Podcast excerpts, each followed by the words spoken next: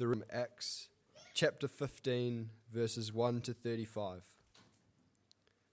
Certain people came down from Judea to Antioch and were teaching the believers Unless you are circumcised according to the custom taught by Moses, you cannot be saved. This brought Paul and Barnabas into sharp dispute and debate with them. So Paul and Barnabas were appointed, along with some other believers, to go up to Jerusalem to see the apostles and elders about this question. The church sent, sent them on their way, and as they traveled through Phoenicia and Samaria, they told how the Gentiles had been converted. This news made all the believers very glad. When they came to Jerusalem, they were welcomed by the church and the apostles and elders to whom they reported everything God had done through them. Then some of the believers who belonged to the party of the Pharisees stood up and said, The Gentiles must be circumcised and required to keep the law of Moses. The apostles and elders met to consider this question.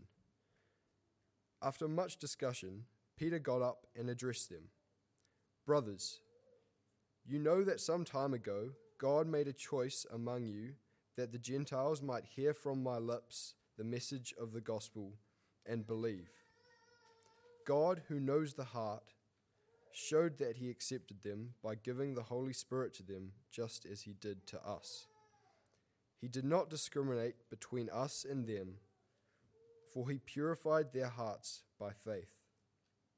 Now then, why do you try to test God by putting on the necks of Gentiles a yoke that neither we nor our ancestors have been able to bear? No, we believe it is through the grace of our Lord Jesus Christ that we are saved, just as they are. The whole assembly became silent as they listened to Barnabas and Paul telling about the signs and wonders God had done among the Gentiles through them. When they finished, James spoke up. Brothers, he said, listen to me. Simon has described to us how God first intervened to choose a people for his name from the Gentiles.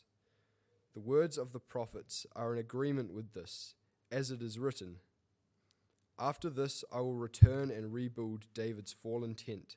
Its ruins I will rebuild, and I will restore it, that the rest of mankind may seek the Lord, even all the Gentiles who bear my name, says the Lord, who does these things, things known from long ago. It is my judgment, therefore, that we should make it difficult we should not make it difficult for the Gentiles who are turning to God. Instead, we should write to them, telling them to abstain from food polluted by idols, from sexual immorality, from the meat of strangled animals, and from blood. For the law of Moses has been preached in every city from the earliest times and is read in the synagogues on every Sabbath. Then the apostles and elders, with the whole church, decided to choose some of their own men and send them to, to Antioch with Paul and Barnabas. They chose Judas, called Barsabbas, and Silas, men who were leaders among the believers. With them they sent the following letter The apostles and elders, your brothers, to the Gentile believers in Antioch, Syria, and Cilicia Greetings. We have heard that some went out from us without our authorization and disturbed you, troubling your minds by what they said. So we all agreed to choose some men and send them to you with our dear friends Barnabas and Paul, men who have risked their lives for the name of our Lord Jesus Christ. Therefore, we are sending Judas and Silas to confirm by word of mouth what we are, what we are writing. It seemed good to the Holy Spirit and to us not to burden you with anything beyond the following requirements. You are to abstain from food sacrificed to idols, from blood from the meat of strangled animals, and from sexual immorality. You will do well to avoid these things. Farewell. So the men were sent off and went down to Antioch, where they gathered the church together and delivered the letter. The people read it and were glad for its encouraging message. Judas and Silas, who themselves were prophets, said much to encourage and strengthen the believers. After spending some time there, they were sent off by the believers with the blessing of peace to return to those who had sent them. But Paul and Barnabas remained in Antioch, where they and many others taught and preached the word of the Lord. This is the word of the Lord.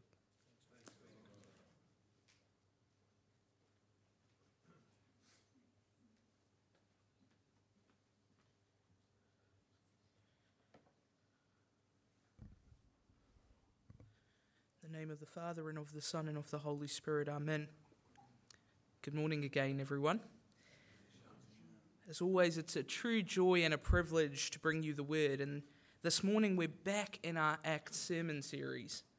As Carlos has mentioned, we took a break from our Acts series and spent some important time reflecting on our talents, our time, and our treasures. I pray that we will be diligent and active in answering how do I steward well my life for His sake and for His glory? Now we're back in Acts, and I think it might be helpful if I give somewhat of a recap of where we've been. The risen Jesus ascended into heaven, but his followers, and that's us also, were not left orphans. We heard and celebrated the birth of the church and the pouring out of the Holy Spirit at Pentecost and now empowered by the Holy Spirit, we, this, we see the church being diligent and active in the mission Jesus gave them. Remember in Acts chapter 1, you are to be witnesses in Jerusalem and in all of Judea and Samaria and to the ends of the earth. This is important. This is the mission for the church then. This is the mission for the church now to be witnesses to Jesus Christ. God wants to reconcile every single person to himself, and so, filled with the presence of God and aware of everything around them, the church go out boldly to witness the good news about his kingdom as they wait for his return one day. And we see that the community of God begins to grow. We heard about the glorious experience of Saul on the Damascus Road. A persecutor of the faithful was stopped in his tracks by Jesus himself. Saul, Saul, why do you persecute me? And in a radical encounter with God's grace, Saul joins the church. And on top of that, Jesus has selected Saul to be his chosen instrument to proclaim his name to the Gentiles and to their kings and to the people of Israel. We heard in chapter 13 that the Holy Spirit had set aside Barnabas and Saul for the work to which the Holy Spirit had called them. And so the church of Antioch sent these saints, Paul and Barnabas, to go out into Asia Minor. That's the first missionary journey. And chapter 14 ended with this. If you can, turn with me to Acts 14, verse 27. On arriving there, this is back in Antioch, they gathered the church together and reported all that God had done through them and how he had opened a door of faith to the Gentiles. And they stayed there a long time with the disciples. So, what began in Jerusalem is now indeed spreading to the ends of the earth. More and more Gentiles are beginning to accept Jesus as the Lord of their life. They're repenting and they're entering into God's community. That's where we were at. That's when we took a break in our sermon series. And now we're in Acts chapter 15, a passage that is so central for us and for our mission.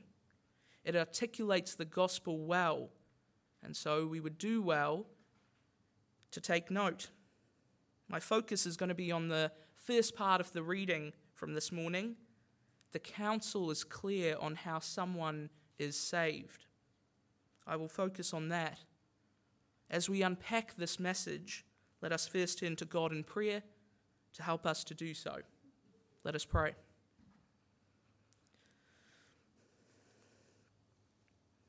Father, we know that your word is life giving. I pray that it gives us life this morning. I pray we not just hear your word, but may we be transformed by it, and through your Spirit, may we live it out. I pray the words of my mouth and the meditation of our hearts may be pleasing and acceptable to you. We pray this in Christ our Lord. Amen. A sermon I find very convicting and that I often revisit is one by Anthony Bloom. Anthony Bloom is an Orthodox bishop of the 20th century. One Sunday morning, the bishop got up to preach as he normally would. However, he went on to preach the shortest sermon he ever did. I share it with you? Last night, a woman with a child came to this church. She was in trousers and no headscarf. Someone scolded her. She left. I do not know who did that, but I'm commanding that person to pray for her and her child to the end of his days, to God for their salvation. Because of you, she may never go to the church again. He turned around, head down, and he entered the altar. That was his sermon that morning. Anthony Bloom, a man, a bishop known for his gracious and gentle nature, what caused him to be so upset that morning? In our reading, we also see two Christian leaders rightly upset because of the same thing. So we see Paul and Barnabas there in Antioch. Remember in chapter 14, they've returned and they're filled with great joy at how God has opened the door of faith to the Gentiles. God is bringing people to himself, Jews and non Jews.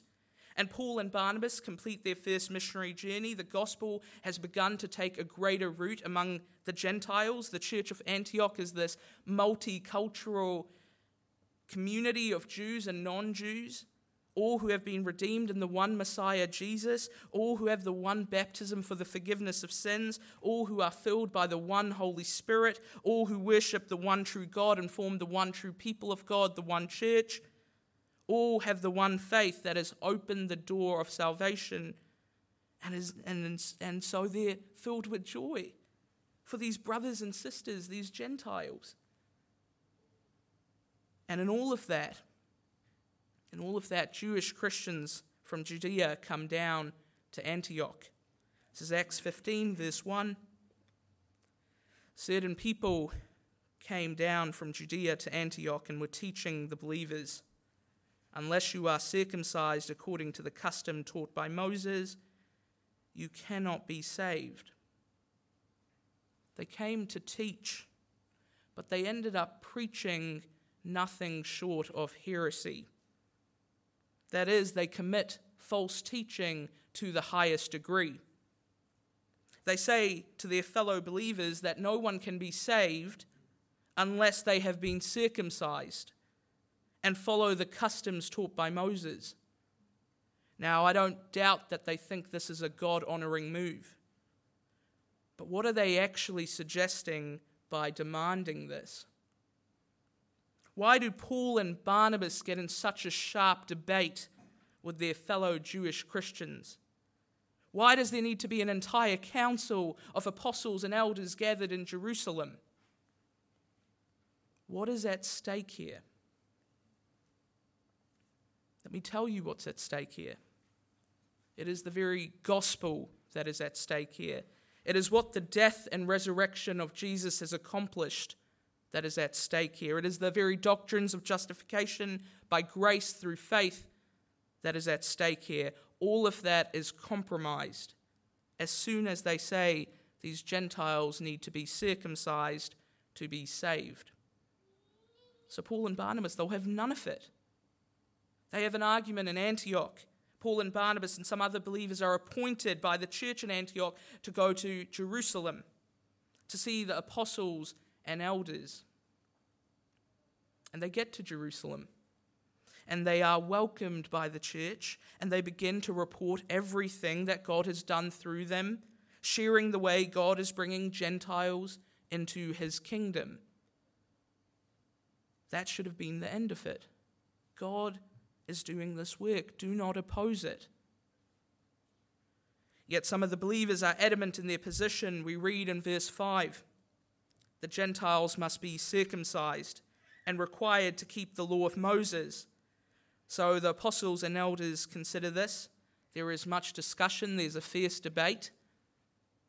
I want to do my best to articulate why. Why was it so important for this group of Christian Pharisees to have these Gentile converts circumcised? The Pharisees were a devout group within Judaism, a group that cared about holiness. They wanted everyone in Israel to be holy, not just priests and prophets and religious figures and teachers. No, they wanted every man, woman, and child to be holy because the God they worship is holy and demands holiness. I think this is a good thing. I think we can get behind that. And it might seem strange in our context for them to be demanding circumcision for holiness. But in a biblical context, this viewpoint is understandable. God instituted circumcision as a sign of belonging to his covenant people and mandated observance of the law of Moses. To be in a state of holiness depended on this observance. You couldn't observe the law without entering into the covenant, which was through circumcision. Hence the demand for circumcision. Circumcision allowed entry into the covenant people of God. Following the law maintained that identity of being set apart, holy. But Jesus, but Jesus in his life and death fulfills the law and renews the covenant. Now, Jews and Gentiles are both saved by faith in him and are incorporated into the church, that is, the covenant people. As in, all who believe in Jesus are now covenant people without needing to be circumcised. If the status of covenant membership came through the law of Moses and circumcision, then you don't need a crucified Messiah. In a parallel situation in Galatians 2, that's exactly what Paul says. I do not set aside the grace of God, for if righteousness could be gained through the law, Christ died for nothing. So, what this group is doing, no matter what their intentions are, is teaching heresy and testing God. The question's been asked, a debate has happened, a council has been gathered, and now St. Peter gets up. Peter, he's got this preeminent place in the church, and he addresses the council and he seeks to answer the question of how a Gentile is saved, how anyone is saved. With his apostolic authority, he recounts an experience he has had. He reminds them of what happened with Cornelius Remember in Acts chapter 10, he says this this is verse 7. Brothers, you know that some time ago God made a choice among you. God made a choice among you that the Gentiles might hear from my lips the message of the gospel and believe. God, who knows the heart, showed that he had accepted them by giving the Holy Spirit to them, just as he did to us. He did not discriminate between us and them for he purified their hearts by faith. Peter is clear. This is God who has made the choice. The Gentiles would hear and that they would believe. Jews and Gentiles alike are saved through faith in Jesus. To disregard this is to abandon the gospel truth that we are saved by the grace of Christ. And Peter uses strong language, rightly so. Peter accuses them of testing God. You are challenging God's authority here. You are burdening the Gentile converts with something that we and our ancestors could not keep. Here, Peter firmly upholds the gospel. And I ask you now to pay close attention. This is a doctrinal statement that I want us to hold dearly and remind ourselves often, every Christian must. It's from verse 11. We believe it is through the grace of our Lord Jesus that we are saved, just as they are. both Jew and Gentile saved by pure, unmerited grace, the same grace that flows out of the death and resurrection of Jesus. And this causes a silence to fall upon the council. Paul and Barnabas are now able to clearly articulate how God is revealing himself to the Gentiles. And the whole council listens. The last to speak is James, this wonderful leader in the church of Jerusalem. He backs up what Peter has to say through Scripture. He says, The words of the prophets are in agreement with this. After this, I will return and rebuild David's fallen tent. Its ruins I will rebuild, and I will restore it, and the rest of mankind may seek the Lord, even all the Gentiles who bear my name, says the Lord, who does these things, things known from long ago.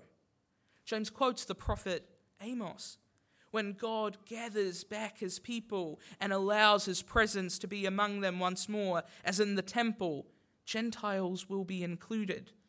God has chosen a new place to dwell.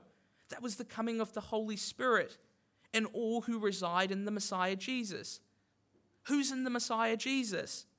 Jew and even Gentile, all who believe in faith. In other words, James sees clearly that Scripture teaches that when God starts his new temple, when he gathers his covenant people, Gentiles will enter it also.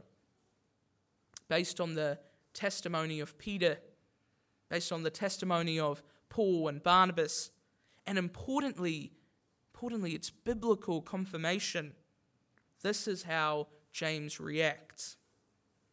It is my judgment, therefore, that we should not make it difficult for the Gentiles who are turning to God we should not make it difficult for the Gentiles who are turning to God.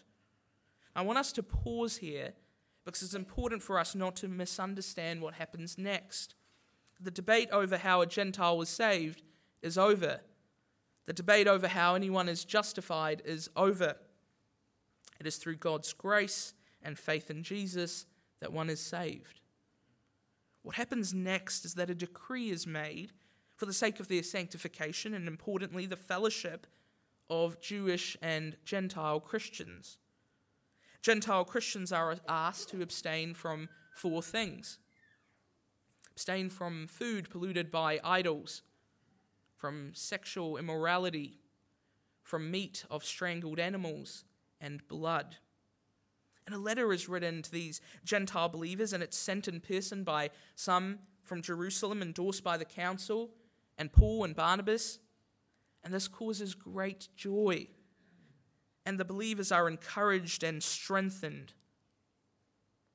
While there's much to draw out of this passage, I want us to stay at the heart of the passage, and that's the gospel.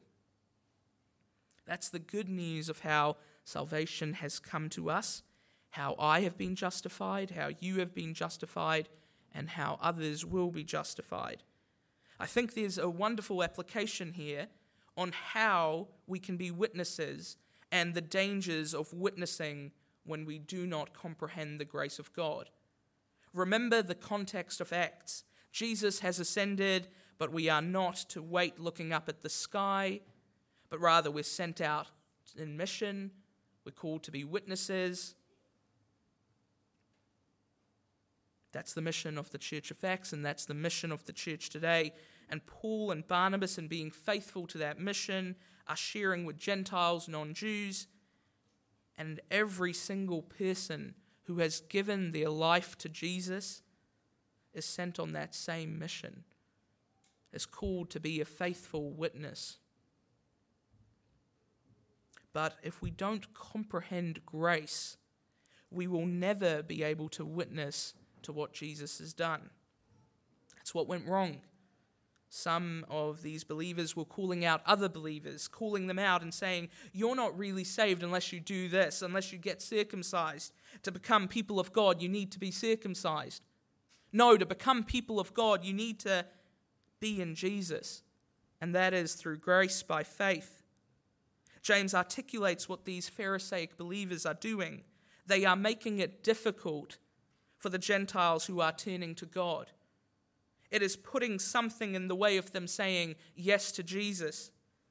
That is why Paul and Barnabas were so fierce and sharp in their disagreement. Do you not understand that Jesus has died for these people?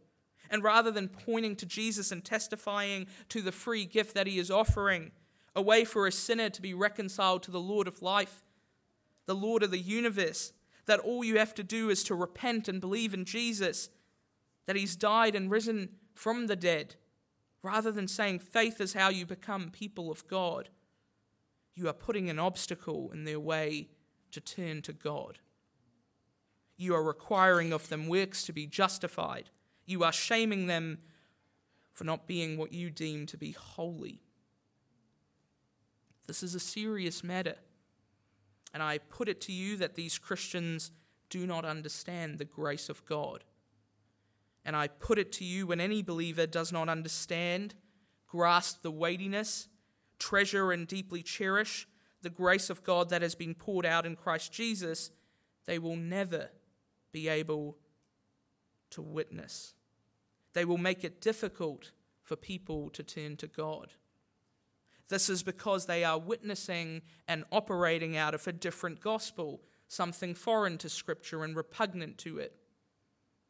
And while it's easy to say we operate out of and witness to the gospel of grace, I actually think the church has been a poor witness. There's a common perception among non Christians about believers I would like to say this is entirely a caricature, but I'm not sure it is. Oh, Christians, they're judgmental. They think they're superior. They impose their ideals. That's what we might hear. And I don't think the way to respond is by playing the victim and saying, man, we're being persecuted. Though I don't doubt that either. But this perception exists because so often Christians don't live and don't witness as though we cherish grace. How can we be judgmental? How can we hold ourselves superior? The only difference between me and a non Christian is Jesus. A Christian and a non Christian are both sinners, are both wretched.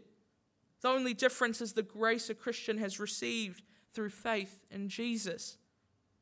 Paul got it, he cherished grace. Here is a trustworthy saying that deserves full acceptance. Christ Jesus came into the world to save sinners, of whom I am the worst. Do you accept that? And with knowing our condition, the worst sinner, and knowing what Jesus has done, he's come to save sinners, you cannot then go ahead and make it difficult for others to turn to God. It just doesn't work like that. Either you understand and experience grace, and therefore you operate out of it, or you don't understand what Jesus has done for you and you operate out of another gospel. What do we put in front of people as an extra to the gospel of grace? You must accept the gospel, oh, but you have to accept this also, and do this and believe that. You are called to be witnesses. You are called to proclaim the gospel and evangelize through word and deed everywhere you go and everywhere you are. And if people are going to reject the gospel, let them do it because they have rejected the grace of God and the sacrifice of Jesus, not because you have put an obstacle in their way or made it difficult for them to turn to God. This is exactly why Paul and Barnabas were so angered and willing to have a sharp debate with other believers. This is why Bishop Anthony Bloom rebuked the person who scolded a woman for being in trousers and with no head covering. Like she's not a Christian, and she steps into the church, and in a moment of weakness, she turns to God, hoping that in this building that promises hope, promises hope that someone will be able to share the sweet news of a Savior. She knows where her life is at. She's a single mother with a baby on her knees, but she turns to God in a desperate moment. And what happens? a person who should have extended the grace of God that they had so freely received, rebuked her and told her that her head should be covered. And so she leaves the church. She may never come to Jesus. And I hope that no one here is hearing me say that we compromise the teachings of Christ and walking in the way of holiness. I am not. All I am stressing is that we need to be rigid and firm on the gospel of grace. Tim Keller makes an excellent point. This is what operating out of grace looks like. You go back to the earliest days of the church, and here's the Roman Empire, and it's a pluralist society. Everyone has got their own God. That's real open minded, right? And then you've got Christians who are witnesses that Jesus is the true God, and they're very, very rigid to that. And yet the lives of the pagans and Christians were different. The pagans looked down their nose to the poor. Christians loved the poor. The pagans were very stratified. They never mixed with different classes and social strata. Christians got everybody together, races together, classes together. Indeed, the Christian life, it's about holiness. But how did you enter into that life? Not because of anything you did. Jesus transforms every life that he encounters. None of us are where we were when we first met Jesus. But we all came to Jesus as we were. And he began transforming us, and he will transform us this side of eternity and more perfectly, completely perfectly, the next side. But don't ever forget that Jesus came into this world to save sinners of whom you and I are the worst. If we demand that people come to Jesus already healed, already transformed, earning their way through their works, if we teach that to be part of God's people, you need anything other than faith in Jesus, then we make the cross of Christ null and void.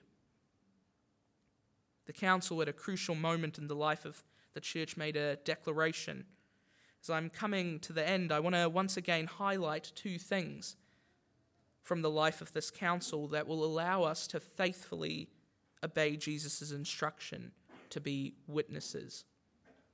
First, let us join in affirming the great doctrinal statement of the council. We believe it is through the grace of our Lord Jesus that we are saved. If we do this, if we confirm this and truly affirm it, then we can do the next thing.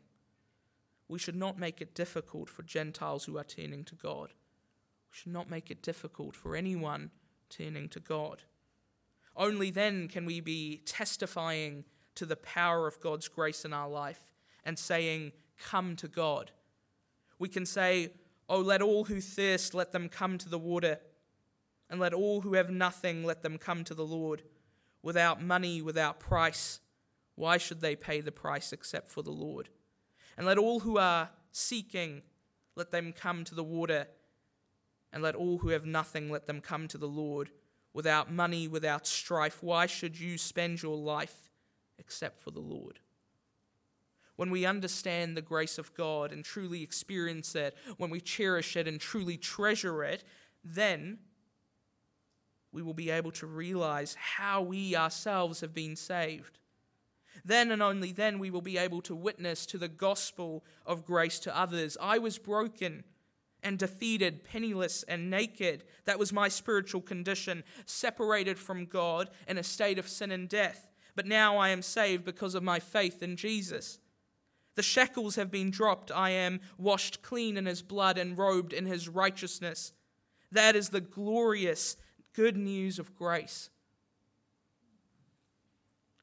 Only then, only then, we as true beggars can say to the other beggars, Come, you who have nothing, no good works, no honor, no money.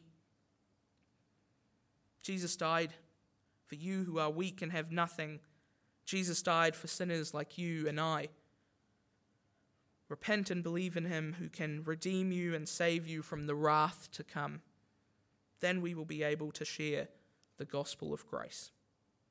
Let me pray for us that we might, as a church and as individuals, more deeply appreciate, experience, and operate out of God's grace. Let us pray.